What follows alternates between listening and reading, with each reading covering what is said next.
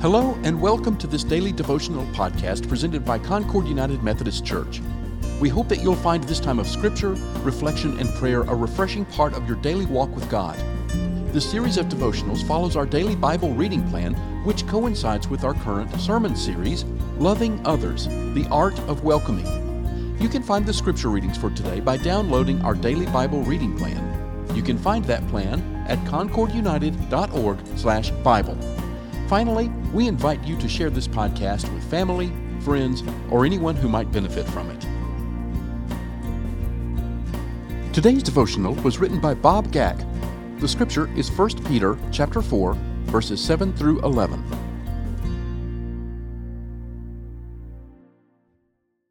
If you read this scripture and take it at face value, you will have reason to doubt. Peter declares that the end of all things is near.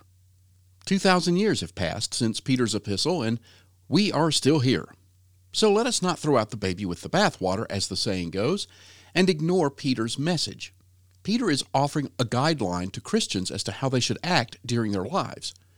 Gandhi once said that if all Christians acted like Christ, the whole world would be Christian. Peter provides us with guidance as to how we should live.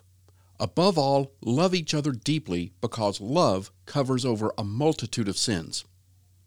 Recently, we had the sad experience of unexpectedly losing a long term pet. I cried for days because I truly loved that animal. Why did I love that dog more than I love my fellow man?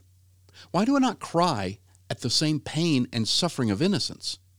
Why do I have disdain for those whose political beliefs are contrary to mine? Why am I so far off the path that Christ has set for me? I could give myself some slack and claim that I am not perfect and that we are all sinners, etc.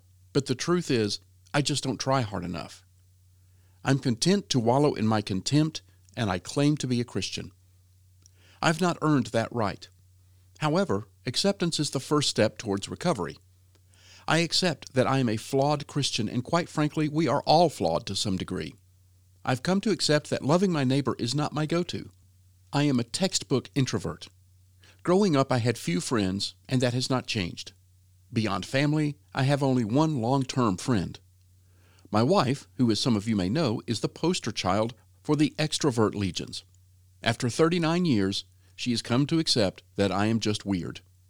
So, how do I show love for people when I don't like being around people?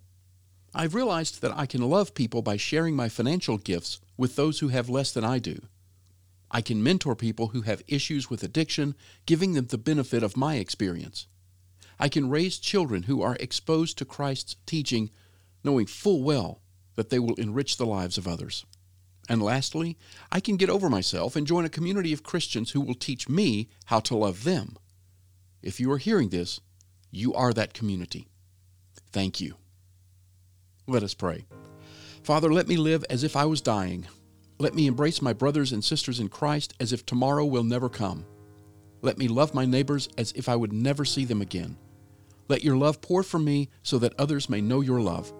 Thank you, Father, for giving me one more day to fulfill your greatest command. Amen.